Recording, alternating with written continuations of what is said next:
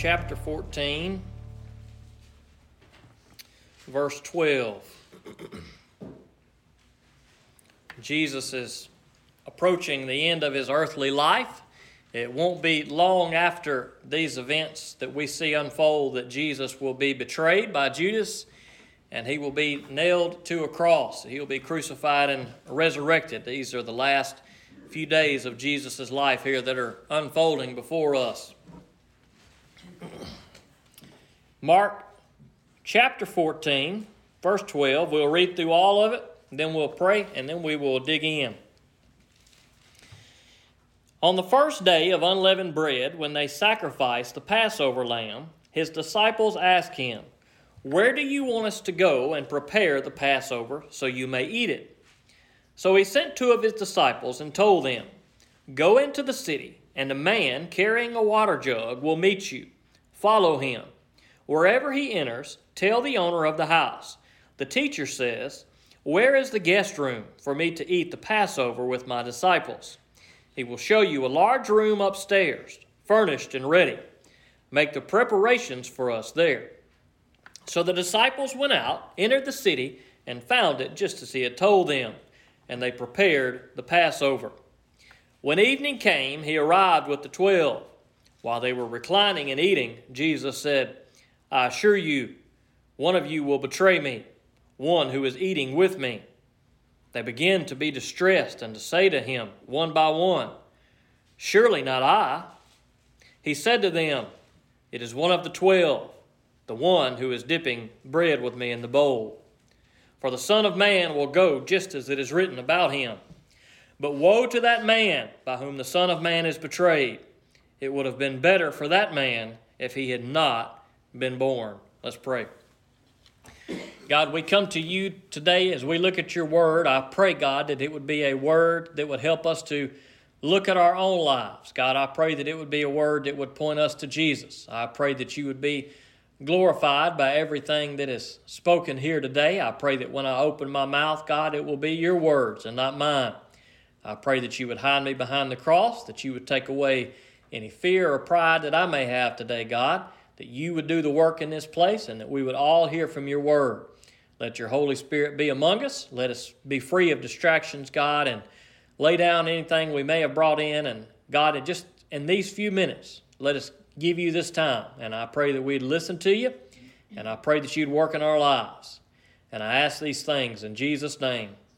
Amen. Now, this was a big week in Jerusalem as people were coming getting ready for the Passover. Now, we will talk more about the Passover next week as we uh, look at the Lord's Supper and the meal that he is going to eat with his disciples. But uh, preparations needed to be made for this Passover meal that was to take place. And uh, we see here in verse 12 that on the first day of unleavened bread, when they sacrificed the Passover lamb, he asked his disciples, or excuse me, his disciples asked him, Where do you want us to go and prepare the Passover meal so that you may eat it? And now, this Passover was something that the people of Israel had been uh, doing for years, since the time that God had delivered them from Egypt. He had delivered them out of slavery in the land of Egypt and eventually was going to lead them into the promised land. And uh, part, of, part of that Passover experience is what was celebrated still by the people of Israel. And as Jesus, being a Jewish man and his disciples being Jewish, they were simply celebrating what God had commanded them to celebrate all those years ago. They would celebrate this Passover meal. And the disciples said, Okay, Jesus, the time has come for the Passover lamb to be slain and for the Passover meal to be prepared. Where do we need to go do this? And Jesus sends a couple of them into town and gives them instructions. And he says, Look, you're going to see a guy carrying a jug. Just follow him. And when you get to where you're going, tell him that the master sent you and this is what's gonna this is what's gonna need to happen. We need a place for the Passover, and they're going to show you a room that's fully furnished and ready for this to take place. Now, there's a couple of ways we could take what Jesus said there. One, it could be miraculous. Jesus could have done a miracle there. That's not a problem. He could have had all these things put into place, and these people's hearts could have been moved by God. And this was a miraculous uh, thing that the disciples went and found this guy carrying a water jug, and, and the place was all set up for them and ready for the Passover. Uh, it could be miraculous, or it could be a more simple explanation. It could be that Jesus had all these things arranged in advance. Now, there's no problem accepting either of those. We certainly know Jesus can do miracles, but that doesn't necessarily mean that everything that Jesus did was a miracle. It's possible that he could have met with these folks ahead of time and said, Hey, you're going to see a couple of my disciples coming into town later. Uh, we're going to need a place for the Passover, and when they come and ask you about it, uh, show them where everything's going to be and get it ready. And uh, it's possible that that's what Jesus did. Uh, regardless of whether it was miraculous or whether Jesus had had all these things lined up, it doesn't really matter too much. But uh, the point being is that this, this Passover meal, this Lord's Supper, the Last Supper that Jesus was going to eat with his disciples, would soon take place. Let's continue on in verse 17. When evening came, he arrived with the twelve. While they were reclining and eating, Jesus said, I assure you, one of you will betray me, one who is eating with me. Now, you can only imagine what must have been going through the disciples' minds. After all, these men had been with Jesus for three years now, give or take a few months. They had been with Jesus for a long time, and Jesus had really invested in them, and Jesus had really loved them, and it would appear as though that they loved Jesus and were obedient and faithful to him. But that wasn't the case, and Jesus knew that wasn't the case. There was one who was not devoted to Jesus, there was one who was not faithful to Jesus. And that one, as we see in Scripture, is Judas. Now, when Jesus told them this, it seems uh, uh clear that, that they didn't have any idea that, that Judas was, was the betraying type. They begin to discuss among themselves. They begin to be distressed. Surely not I, or some of your translations may say, is it I? They are questioning. They are, is it going to be me? I don't, I don't want to be the one who is, who is going to betray you. Now, if there would have been some something that Judas had been doing that would have drawn their attention to him, they would have all said when Jesus said that, they said, Yeah, I bet it's Judas. But they didn't do that. They all were they were all looking at themselves and saying, Surely it won't be I. Surely I won't be the one who betrays the Messiah. And Jesus goes on to say in verse 20, It is one of the twelve, the one who is dipping bread with me in the bowl.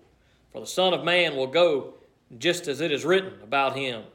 But woe to that man by whom the Son of Man is betrayed. So Jesus said, Nope, it's surely going to happen. There are one of you one of the twelve who are going to betray me. Now, we talked a little bit about Judas last week when Mary came and broke the jar of oil and, and poured it onto Jesus' head. And the disciples began to question and said, Wait a minute, look, this is expensive stuff. That we, we could have sold this and gave it to the poor. And we don't see Judas necessarily uh, mentioned particularly here in this verse as being one who is greedy and, and steals, but we see that in other gospels. That his concern was not really about selling the oil and giving it to the poor, his concern was about the money and what he was going to get out of the deal because the scriptures tell us that he was a greedy man who liked to take a little off the top. He was in charge of the money, and the money went to Judas's head. Now, we need to look at Judas's life and we need to think about Judas's life and we need to think about our own life to make sure that we do not fall into the same trap that Judas has fallen into. Now, it's possible that when Judas first began to follow Jesus that he really did trust Jesus. That he really believed that Jesus was the son of God, that he was really obedient to Jesus, that he really wanted to do what Jesus was commanding and, and be a faithful disciple to Jesus. It's possible that Judas was a good guy at the beginning. Whether he was or was not, we don't really know. But if he was a good guy at the beginning, there was some point where something changed. There was something that changed him. And it appears from the scripture that it was the money, that it was the greed, the fact that he wanted to take a little off the top and did from time to time. He would steal from the money bag, the scripture said. The fact that when it came down to it, that for the small price of 30 pieces of silver, Judas was willing to betray the Savior of the world. It would appear as though that Judas's motivation for betraying Jesus was nothing more than money. It was greed. And we must be careful because we may also be tempted to be greedy. We may also fall into the temp of temptation of materialistic things and greed. And once greed begins to take hold of you, once you begin to want more and more and more, you will begin to do more and more and more. You'll begin to do almost anything. And so, what got Judas is something that you and I must be careful about. If you want to flip to 1 Timothy chapter 6, verses 6 through 10. 1 Timothy chapter 6, verses 6 through 10.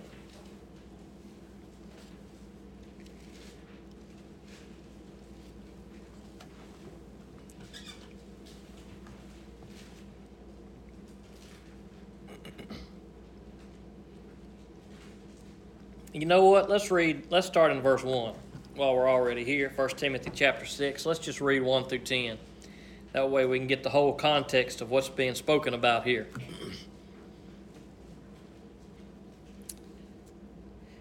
1 Timothy chapter 6 verse 1 Teach and encourage these things. If anyone teaches other other doctrine and does not agree with the sound teaching of our Lord Jesus Christ and with the teaching that promotes godliness, he is conceited, understanding nothing, but has a sick interest in disputes and arguments over words. From these come envy, quarreling, slander, evil suspicions, and constant disagreement among people whose minds are depraved and deprived of the truth, who imagine that godliness is a way to material gain. Now, that sounds a little bit like what Judas is doing there at the end. He by all accounts, appeared to be godly, and maybe at some point he was godly, but he was not using that godliness to grow in God. He was using that godliness as a way to material gain. In verse 6, but godliness with contentment is great gain. Now, that's a verse that perhaps we need to remember. It's a good short verse.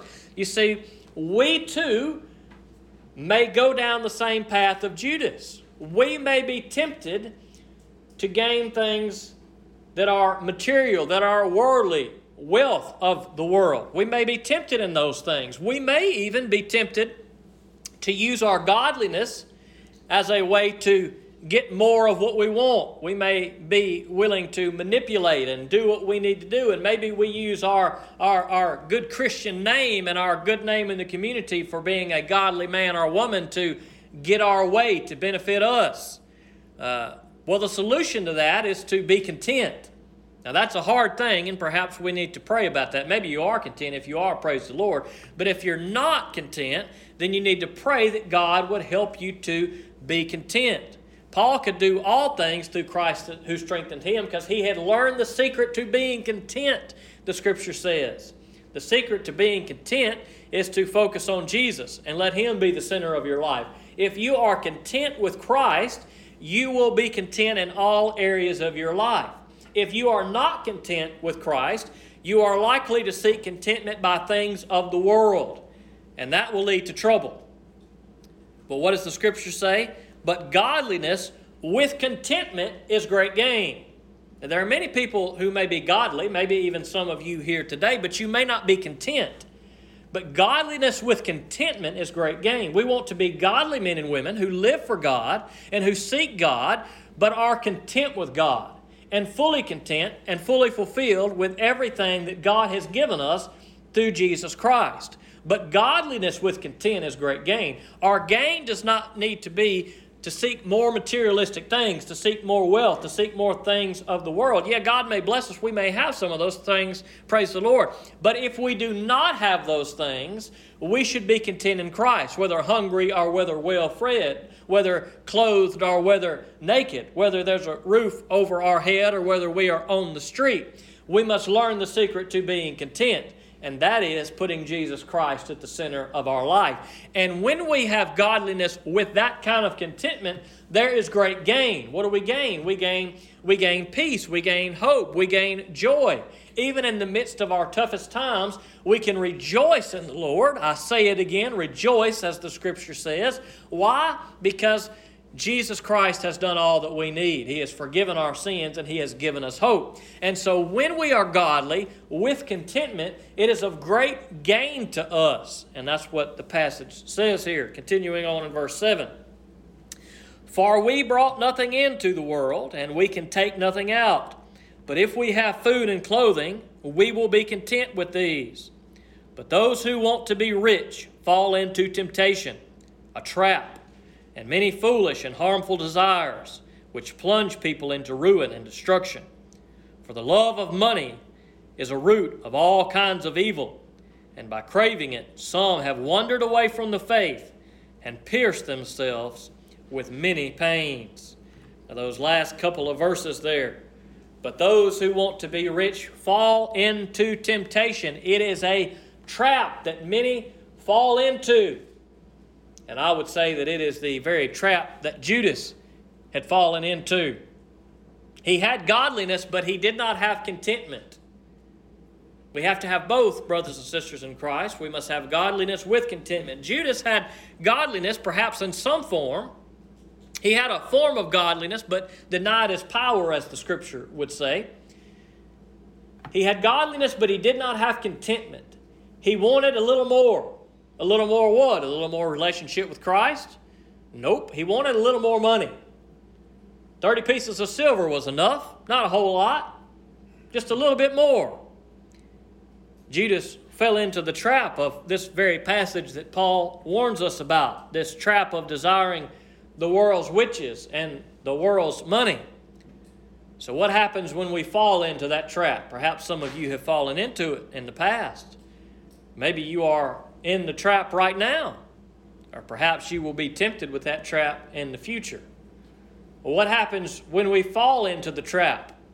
Well, when we fall into the trap of greed, we begin to love money. And that's it. We begin to love money, and money becomes our God. And we want more money, and more money, and more money. And when we want money, and that's all we want, and there's no contentment in Christ in our life, then we will do anything to get that money. And that's why the passage says, For the love of money is the root of all kinds of evil. And there are many who have craved it, it says, and they have wandered away from the faith. They have left what is good in a pursuit of what will destroy them and what will cause them much pain. They have left Jesus Christ for money. For the love of money is the root of all kinds of evil. So we must be careful. If we see that greed coming, we must be careful. Because once we become greedy, we will stop at nothing to get what we want. Hear that? Once greed takes over, you will stop at nothing to get more. You want more. It doesn't matter. You will lie, you will cheat, and you will steal to get more. You will stab your friends in the back. You will turn on your own family. You'll throw them under the bus. And you'll even betray Jesus Christ. So we must be careful because greed is not a good thing. Because once we become greedy, we become consumed. And once we become consumed, we are blinded because all we see is dollar signs. And we can't see the cross for the dollar signs. And even if we know the cross is there, and even if we know that Jesus is there, pretty soon the dollar sign looks better to us than Jesus Christ on the cross, Christ crucified. And so we must be careful because greed got the better of Judas. He wanted the money more than he wanted the Messiah. So we must be careful that we don't fall into the trap. Judas was a pretty bad guy, willing to betray Jesus, willing to deny Jesus. What makes Judas different than us? You ready for this? Nothing.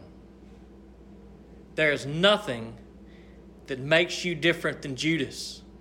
You have the same temptations that Judas had. The thing that makes you different is what you choose to do. Are you going to choose the money and the greed, or are you going to choose Jesus Christ?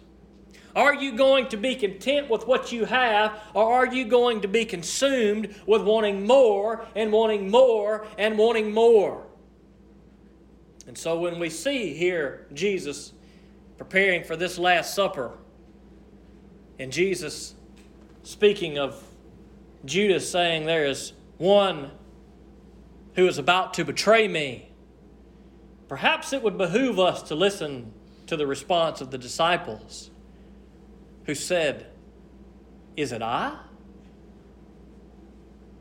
Is there one in this room who will betray Jesus Christ? Is there one in this room who will deny Jesus Christ? There may be. Maybe one of you who will turn on Jesus, who will turn to the world. We may be tempted to say, Not me, but it'd probably be better for us to say, Is it I? Lord, is it I? Lord, is there something in my life that I love more than you? Lord, am I content with you or am I consumed by the world? Lord, am I going down a path that's pulling me further and further away from you? God, do I look more to the things of the world than I look to the cross of Jesus Christ? God, could I betray you? God, could I turn on you? God, could I deny the faith? Is it I? It could be you if you make the wrong choice. Judas had a choice to make. He made the wrong choice. He chose the money. Spoiler alert, we hadn't got here yet, but the money does not satisfy him. He chose the money, and he realized after he chose the money that he made the wrong choice. Now, I hope none of you have to learn that lesson. I hope I don't have to learn that lesson. I hope that there doesn't come a day in our life where we choose the money over the Messiah. And we don't have to feel the pain that Judas felt. What does it say about those who have been greedy? In 1 Timothy, it says, Some have wandered away from the faith and pierced themselves with many pains. There's great pain, pain to be felt when we deny Jesus Christ, when we reject Jesus Christ. One can only imagine the pain that Judas felt. So, as we read this story and we see these things unfolding and we see Judas will soon betray Jesus, we may ask ourselves, man, how could he do that? How could he do it? He was with Jesus, he knew Jesus. How could he do it? Now, here's a question you can ask yourself How can I go about not doing it? God, I don't want to be Judas. I've got those temptations. I have those desires for the world. God, I don't want to be Judas. I want to know, God, how can I not do it? How can I not fall into the trap? Well, we see how not to fall into the trap. Trust Jesus Christ and put Him first. Be content with Christ. That is how you avoid the trap. And so we look at our lives and we say, All right, Lord, is it I? Am I capable of doing such things? We are but we must choose Christ over the world. Let's pray. Father God, we come to you this morning. We thank you for these good words. This is heavy stuff, dear Lord.